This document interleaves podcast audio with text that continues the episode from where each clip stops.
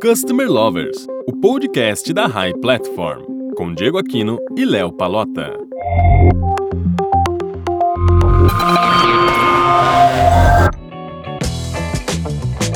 Olá pessoal, tudo bom? Meu nome é Leonardo, sou head da High Academy, a primeira escola de Customer Experience do Brasil. E eu sou o Diego Aquino da High Platform e está começando mais um episódio do Customer Lovers, o podcast da High Platform. Hoje o nosso tema é um pouco diferenciado, mas trata-se de um segmento muito, mas realmente muito relevante e, e em crescimento, né? E, e assim, a gente está vivendo um momento aqui que é um mercado que está sendo bastante afetado. Hoje nós vamos falar sobre os desafios da cultura de Customer Centric em academias, em serviços. Exatamente, Léo. E nossa convidada é a Bárbara Barbosa. Ela é gerente de Customer Centric da Self Academias. Eu queria falar para a Bárbara que é um prazer ter você aqui com a gente hoje no nosso podcast.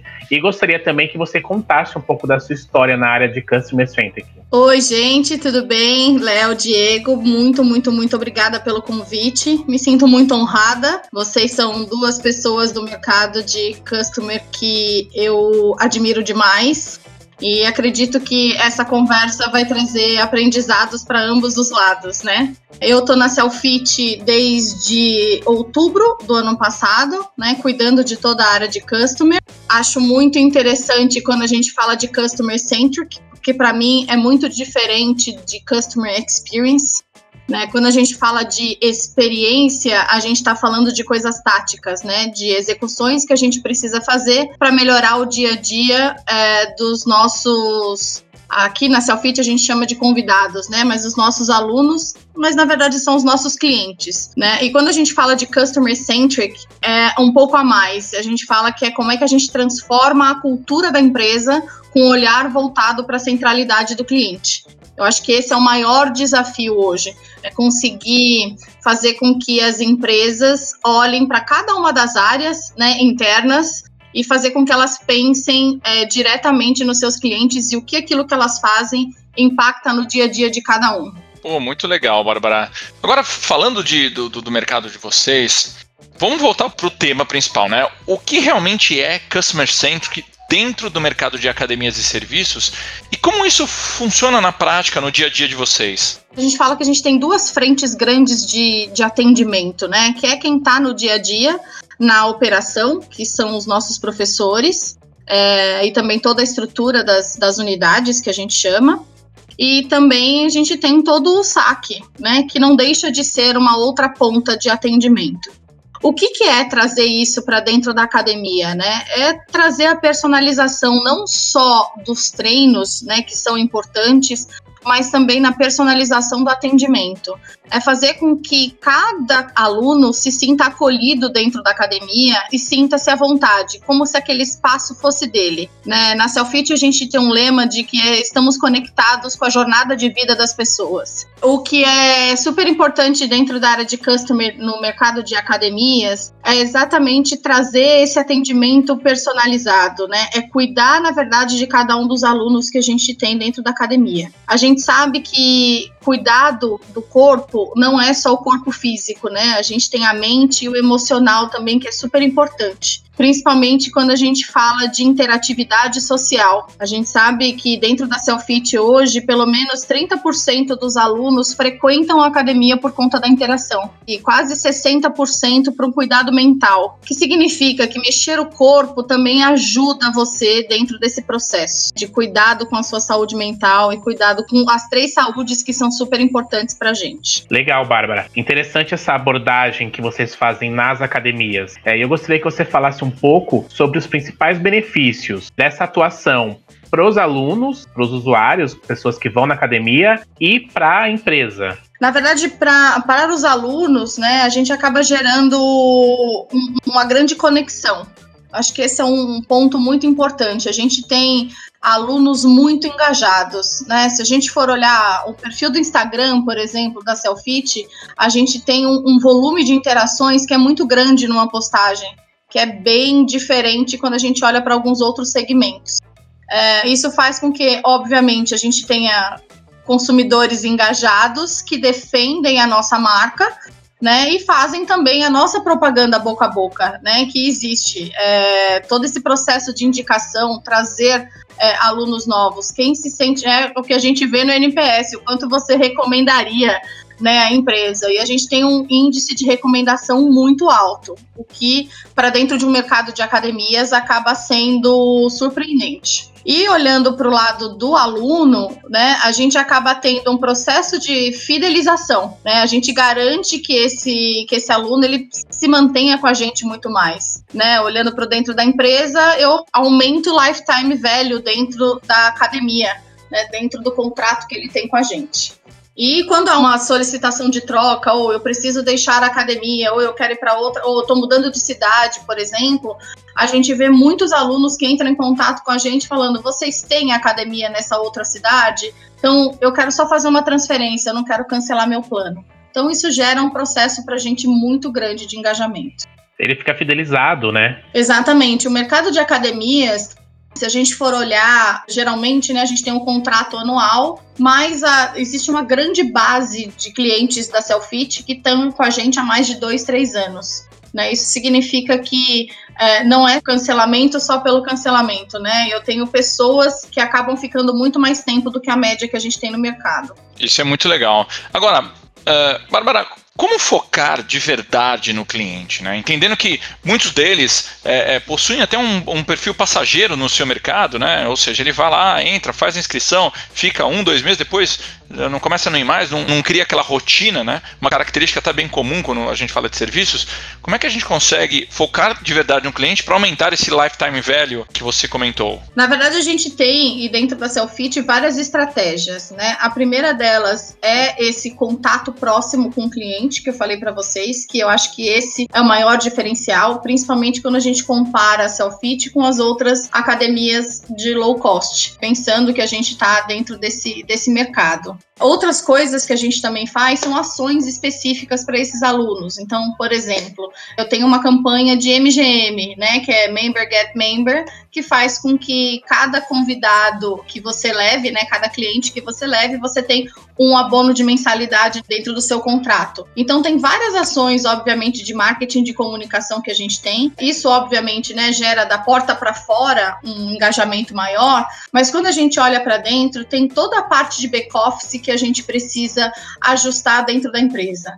Né? Então, uma delas é, por exemplo, a área de facilities, né? Como é que a gente faz, na verdade, para garantir que a unidade esteja impecável? Então, eu preciso garantir que o time de limpeza esteja lá o banheiro esteja limpo, não tenha cabelo, né? É, esteja tudo seco, uh, o ar condicionado esteja funcionando na temperatura correta, é, chuveiro esteja funcionando. Uma das coisas que a Selfit tem e que as academias de low cost não têm é secador de cabelo nas unidades, tanto no banheiro feminino quanto no masculino, né? Então é garantir que esses serviços, que ele não perceba, na verdade, que tem alguma coisa que não esteja funcionando direito.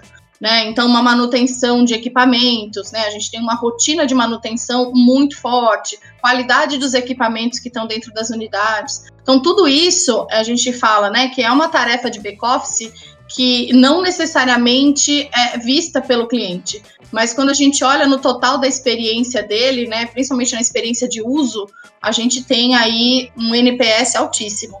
Você comentou sobre a estratégia do mercado de vocês de low cost, né? E quando a gente entende que muitas empresas estão focando no cliente, quando você pega clientes, empresas que investem muito, um valor muito grande de investimento nesses clientes, provavelmente tem um retorno muito mais claro. Agora, numa empresa que tem um modelo de negócio como o de vocês, você já citou o back-office como um grande diferencial. Quais outros diferenciais você, vocês conseguem visualizar que realmente tem um foco voltado para o cliente e ele perceba esse diferencial. O que, que vocês conseguem oferecer hoje? Não sei se vocês já tiveram a oportunidade de entrar dentro de uma selfie.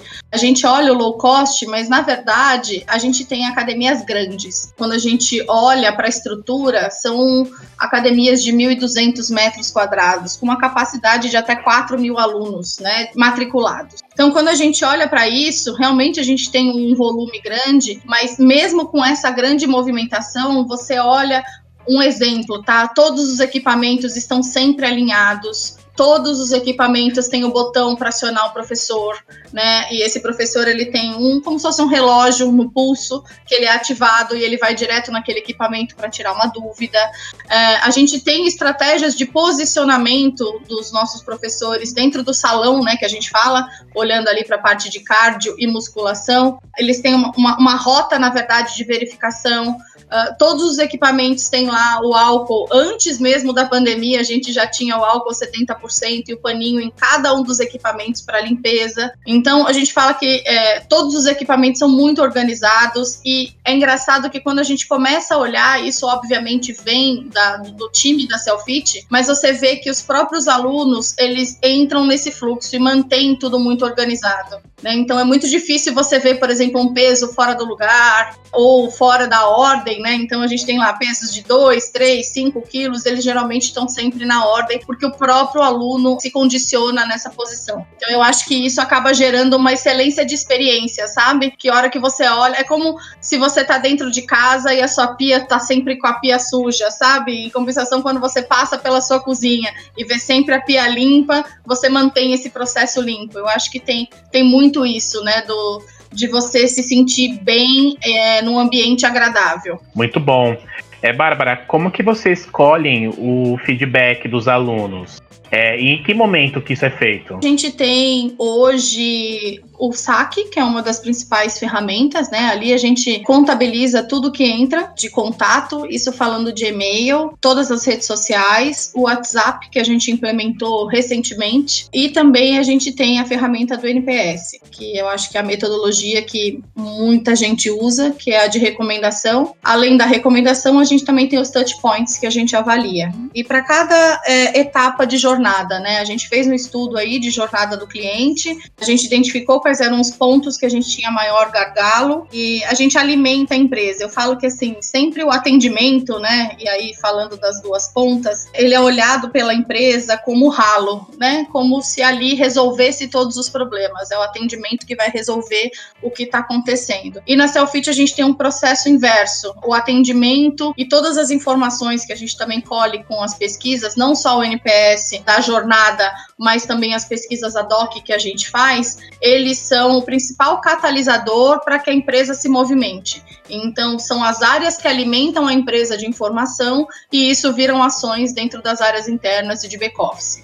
Legal. E aí, olhando para essa rotina que você tem de manter o cliente sempre próximo, quais ferramentas hoje vocês utilizam para realmente manter esse relacionamento com o cliente? E vou além, como vocês conseguem trabalhar isso em todas as academias, que entendo que vocês têm diversas unidades, né? Então precisa ter uma padronização. Como é que funciona isso? Na verdade, são 70 unidades da Selfit hoje. Hoje a gente utiliza principalmente os canais de redes sociais, a gente tem um grupo, na verdade, que a gente chama de embaixadores da Selfit. Os embaixadores, na verdade, são alunos que são os nossos olhos dentro das academias, né? São eles que trazem para a gente quais são as principais dificuldades ou as coisas boas que estão acontecendo um ponto que é super importante, né? Apesar da gente ter o treinamento e processos muito claros e todos os professores e os gerentes das academias que cuidam das nossas unidades, eles passarem por um treinamento super intenso e aí a gente tem uma estrutura de coordenadores, supervisores para esta estrutura, né? Então a gente tem os coordenadores das unidades, né? Os supervisores que a gente chama, a gente também tem um supervisor técnico que é quem coordena tudo que está acontecendo com os professores dentro das unidades isso faz com que a gente se alimente com muita frequência e a gente consiga corrigir a rota muito rapidamente quando a gente encontra algum problema. Eu acho que o mais importante além disso é que os nossos líderes das academias, a gente fala que existe um, uma liberdade para que eles consigam é, fazer a diferença. A gente sabe que existe o um impacto, né? A academia tem um impacto social muito grande. E como é que a gente faz, na verdade, para conseguir atingir a comunidade? Né? Então ali eles conseguem trazer ações, eles têm na verdade essa autonomia para trazer ações para dentro da empresa, para dentro da unidade dele. Então, um exemplo, né? No último sábado do mês, a gente abre a academia, a gente fala que é, são catracas abertas, a gente chama isso de Open Day, para que todas as pessoas que quiserem conhecer possam frequentar a academia, possam conhecer nossa estrutura, podem fazer aulas e a gente tem aulas especiais programadas para isso acontecer. Hoje a gente tem né, dois tipos de planos. A gente tem o plano Light, o plano Plus. Quem é do plano Light, é, antes não conseguia acessar aquilo que era só do, do plano que era o mais caro. Mas hoje a gente tem uma ferramenta que se chama Self Class, onde se você quiser, por exemplo, fazer uma aula desse Plus, você paga uma aula avulsa, né? Isso um valor mais atrativo, na verdade, para esse esse cliente. Outras coisas, né? A gente tem uma série de parcerias com algumas empresas, né? Então, agora na pandemia, a gente tem a Live Up, a gente tem a queima diária, tem o aplicativo da Selfit de treinos para os alunos e tem também o aplicativo que é o Selfit sem culpa, que é na verdade informações nutricionais, né? Então você pode tirar uma foto do seu prato e ter uma consulta nutricional naquele momento e o nutricionista vai te dizer se aquilo que você está comendo está de acordo com os seus objetivos. Né? Então são várias ferramentas que a gente acaba utilizando né, para manter esse relacionamento e ter esse cliente vivo, engajado com a gente. Muito legal. Agora, adorei um, essas opções que você trouxe aqui de ferramentas. Agora, você consegue, é, é, você está conseguindo medir o poder que essas ferramentas estão dando para o seu cliente para realmente tornar cada vez eles mais cada vez é, é, é, é, fidelizado com vocês? Sim, na verdade a gente tem dentro desse período desenvolveu algumas pesquisas ad hoc, onde a gente dispara para toda a base para coletar as opiniões, além de obviamente dos canais é, oficiais que a gente tem como a gente tem esse público bem engajado, é, é, super bacana. Se você até olhar os comentários que a gente tem no Instagram, você vai conseguir ver o feedback que a gente, na verdade, recebe deles. Então, isso alimenta muito e mostra pra gente que a gente está no caminho certo. É, um exemplo que eu trago para vocês, né? De uma das pesquisas que a gente viu, a gente percebeu o quanto, na verdade, as pessoas dentro né, dessa pandemia e sem conseguir ir até a academia para treinar e para gastar sua energia, estavam sendo impactadas na sua saúde mental. Então, daí surgiu a parceria com a Mudar, que é um aplicativo, na verdade, de consultas psicológicas, até com desconto para o cliente da Selfit porque a gente percebeu, né, dentro daquilo que eles estavam dizendo, quais eram os principais medos, quais eram os anseios. Então, a gente olha como essa responsabilidade social que a gente tem também de falar, poxa, o que, que os meus alunos estão precisando nesse momento? O que, que eu posso fazer que está fora da minha esfera, né, de treinos físicos, para fazer com que essas pessoas se sintam melhores? Esse feedback tem sido muito constante, sendo muitas coisas positivas. Bárbara, você comentou do NPS como uma métrica que vocês usam, né? Isso. Eu gostaria que você explicasse mais como que funciona essa medição do relacionamento com o cliente de vocês. É, é engraçado que, né, para a metodologia se chama NPS, mas aqui dentro a gente chama de acolhômetro. A gente tem uma linguagem muito própria dentro da Selfit, né, que a gente fala que nós não somos funcionários, né? Nós somos acolhedores o nosso papel é acolher as pessoas que nos procuram. A ferramenta do NPS, a gente tem aí uma medição diária, né, quando as unidades elas estão em funcionamento.